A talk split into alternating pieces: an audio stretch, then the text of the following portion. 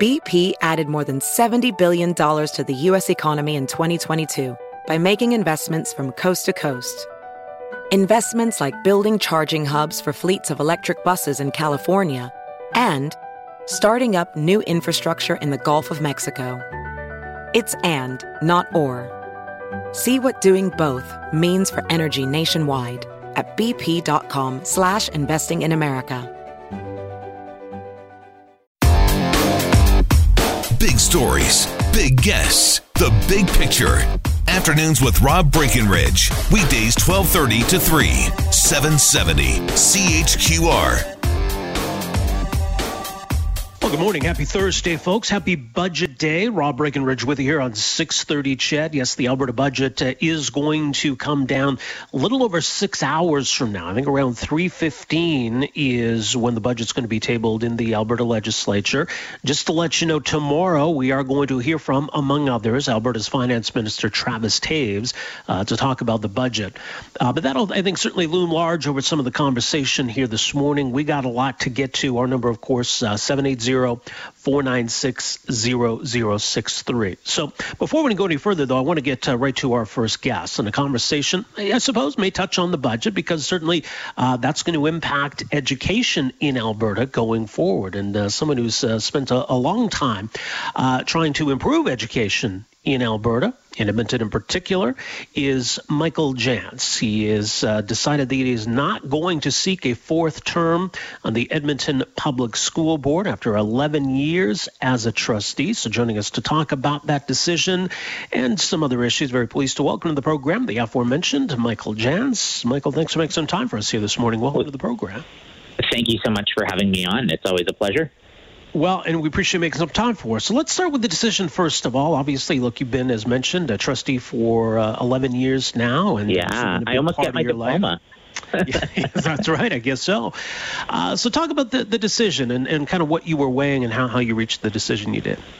Yeah. Um, first of all, I'm uh, there. Are, there are currently trustees serving who have been elected since the 80s and, in Alberta, and I never wanted to be one of those people. I, I came in uh, in in uh, 2010. Uh, previously to being a trustee, I had researched for the public school trustees around Alberta, and I had also done uh, six years of advocacy at post secondary as a student union president. And so I had been involved in post secondary education advocacy. And then I pivoted to K to 12. And it's something that's very close to my heart. And as I said on uh, my post on michaeljanz.ca, I will continue to be fighting the good fight and volunteering.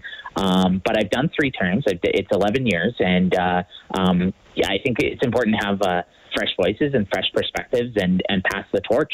So uh, it's a really exciting time to be involved. And what I'm trying to do is encourage people to run, maybe not in 2021, maybe in 2025, maybe in 2029. I want to ensure we can have a generation of robust municipal leaders take over in Alberta, not just at school board, but at in, in many stations, at school councils, at, at city councils, at all over. I think local government matters more than ever, and I think you're seeing that municipalities are kind of rising up, and that's that's that's really exciting. School boards as well. I think we all benefit from yeah. competitive democracy. It's interesting because you're right, and it, and it yeah. does matter. Um, and but there seems to be a disconnect at times. I think people will will will agree with that statement, but oftentimes, you know, we, we don't always vote even, or we don't pay close attention. I mean, what percentage of Albertans could name their their school board trustees? I'm I'm not sure. So, why do you think there is that disconnect? Well, I think I think to be honest, it's it's part of it's about power. Mayor and city council can raise your taxes. School boards since 1994 cannot. So when it's not going to impact your wallet, people care less. That's that's just part of it. That when sure. school boards used to be able to levy taxes to build schools, you you you bet they paid attention. But now the decision to hire teachers or not comes from the legislature today at the provincial budget. The decision whether to build schools or not, the decisions whether to charge for bus fees or anything else, is so much of the dollars and cents and the raw power of education comes from the legislature, and it's enormous. It's the second largest expenditure next to healthcare. So where do trustees have a role? Because I think you're right. Part of it is the perception. Look, I mean, it's the province that controls education in Alberta. Alberta Ed, the minister, the premier, the cabinet, the government, they make the decisions on education in Alberta. What do you see, though, as, as the critical role of, of, of boards and of trustees? Yeah, absolutely. I, I said uh, I said on my post, there's three three thoughts I have. Like, first of all, it's it's leadership is about the action you take. It's about the causes you stand for. It's about the things you chase. Secondly, leader, you know, we may not have that hard budget power. Uh, we can allocate budget within within our own district, but uh, we can't really fight for for or we can't really uh, receive more or choose to levy taxes, etc. We kind of have to spend what we're given. So, but we do have an enormous amount of influence, and so whether it's like when I was over the last 11 years, we have completely changed the conversation in education. We've seen the replacement model school come in. We've seen the GSA conversation start. That started because my school board, my colleague, uh, we voted to do that when Christopher Spencer brought that forward in uh, 2011. Can you imagine a school today without GSAs? Mm-hmm. Yeah, like right. we have an enormous like we're on the we're on the front line of of, of of the culture war of the pandemic recovery of the climate emergency education and our school systems are uh, are, are enormously important and so I'm just really trying to get that message out there. Let's talk about the uh, financial pressure schools and school boards are dealing with right now. I think it was a couple of months ago, the report came back, Edmonton Public Schools looking at around almost $70 million in COVID costs on, on top of everything else. How, how acute are these, these financial pressures resulting from the pandemic on schools? Yeah, I mean, I'll, uh, I would need to get you the most up to date numbers, but part of the hard thing with COVID is we don't know what we don't even know. Like there's costs that may appear immediately, like hand sanitizer, but then there may be other costs, like uh, a child entering school next year who needs extra reading recovery or needs extra support. So, th- like the what we call the learning loss uh, is enormous, and we're going to have to account for that. What's our dropout rate going to be 10 years from now compared to now because of COVID? There's some of these downstream costs that are a little bit intangible at the moment, but we're going to need to look at. And that's part of the problem here is that we are we are looking at a, a like COVID has absolutely transformed government in Canada and society in Canada. Like, who would have thought that we could have something like the CERB benefit? Who would have thought that we could go from classroom learning to virtual learning in a span of like a month, right? So, to what extent do we continue virtual learning? To what extent does Edmonton Public become a hub school for uh, other places in Canada or even the world? Like, there's so many transformative conversations right now that we could have, and I think we need to have. So, get the budget coming down later on this afternoon, and uh, everyone's watching for all kinds of different reasons. But I mean, what would you like to see? What are you anticipating that we'll see as it pertains to to education funding? Well, I, I mean, I, I have a bunch of things. I mean, personally, it just incenses me that we're still paying for a war room uh, and we're not paying for our classrooms. Uh, it bothers me that we cut almost 230 million from the most vulnerable children who are in pre-kindergarten, the children who have uh, um, some of the highest needs. We had this this pre kindergarten intervention program to help them. Some of the children was who were literally learning to to walk and talk. Some of them who who needed the most help. Um, the government cut that.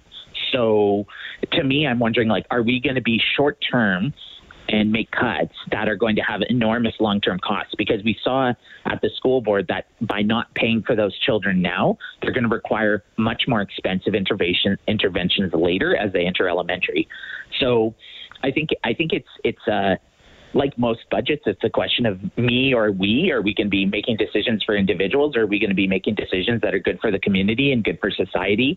Um, what's the next hundred years going to be for education? Like we know that with with rocky uh, forecasts for our our uh, our oil and gas industry, and and with more and more global corporate car manufacturers and leaders moving towards electric vehicles, what's going to be the next feature for Alberta in terms of di- diversification? What are we preparing the kids in junior high for or elementary for today? What what is the world of work going to look like for them? We know what the last 50 years were for Alberta, but what are the next 50 years? And what is the education system's role in that?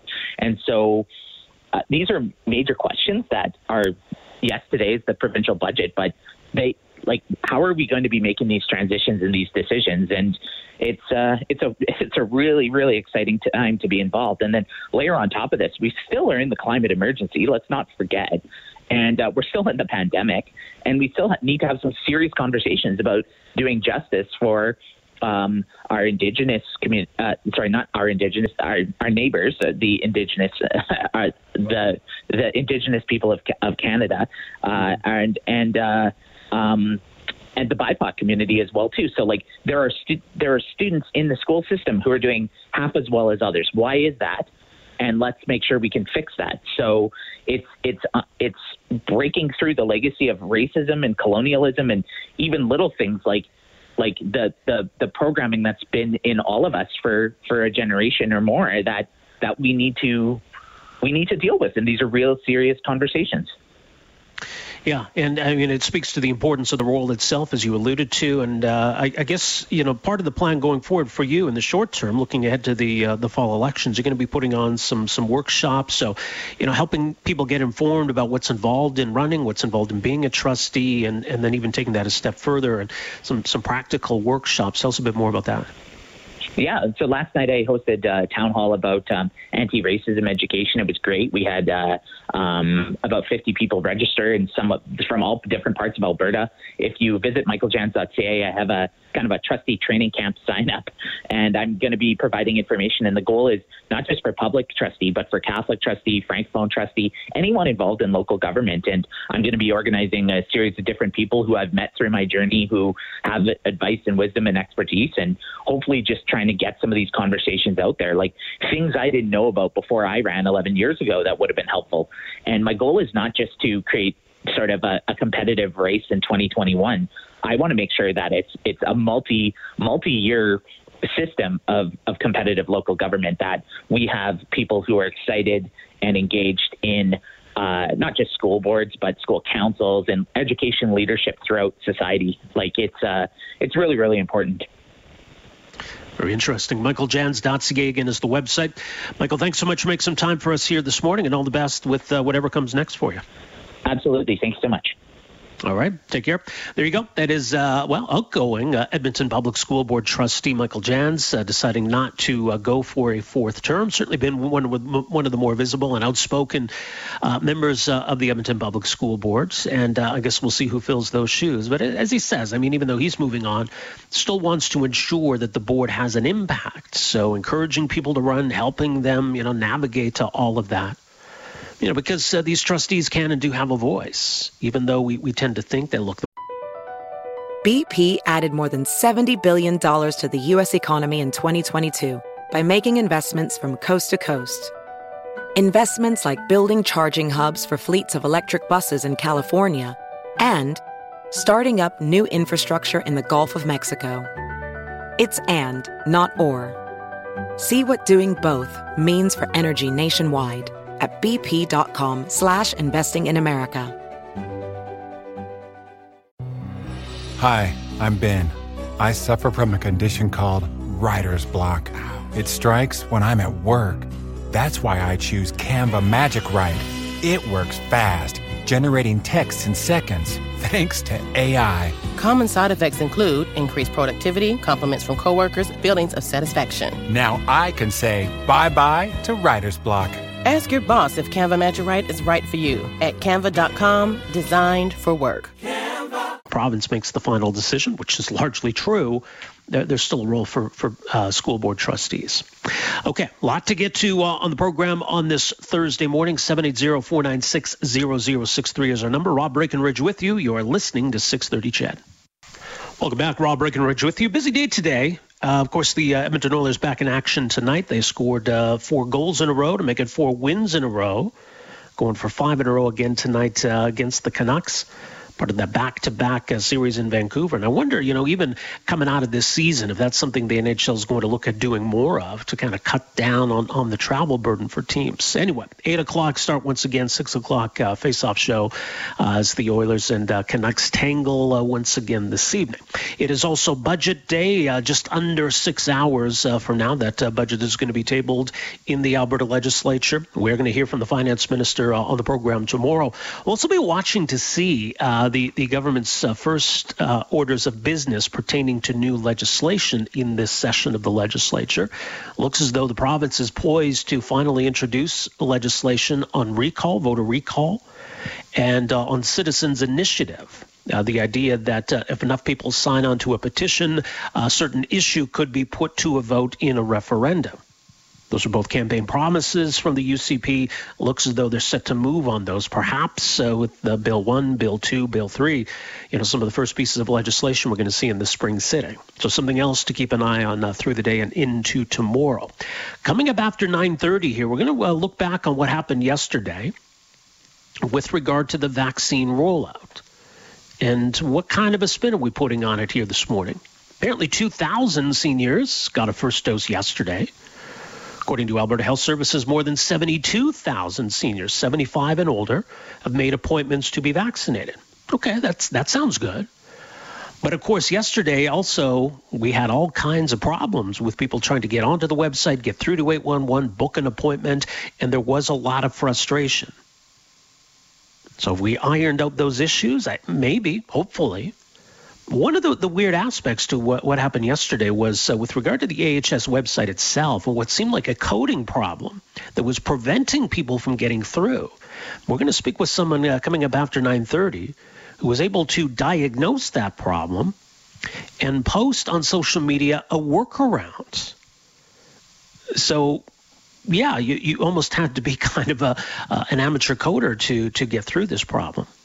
So we'll talk about that coming up after 9:30 and what it tells us. What does this all tell us about how ready we are to ramp up vaccines? Hopefully, we'll learn some lessons from this because, you know, things are just going to get bigger in terms of the scale of this as we go forward. So if we're having trouble with just this particular age group, what happens when we expand it and expand it again and expand it again?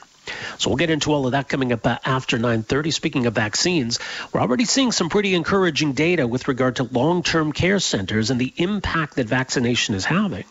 So, at what point do we start to have that conversation around lifting restrictions within long-term care settings? Something we've got to be careful with, obviously, but you know, let's let's acknowledge the good news. So, we'll get to that coming up uh, after 10 o'clock. Plenty more to get to along the way. My name is Rob Breckenridge. This is 6:30 CHED.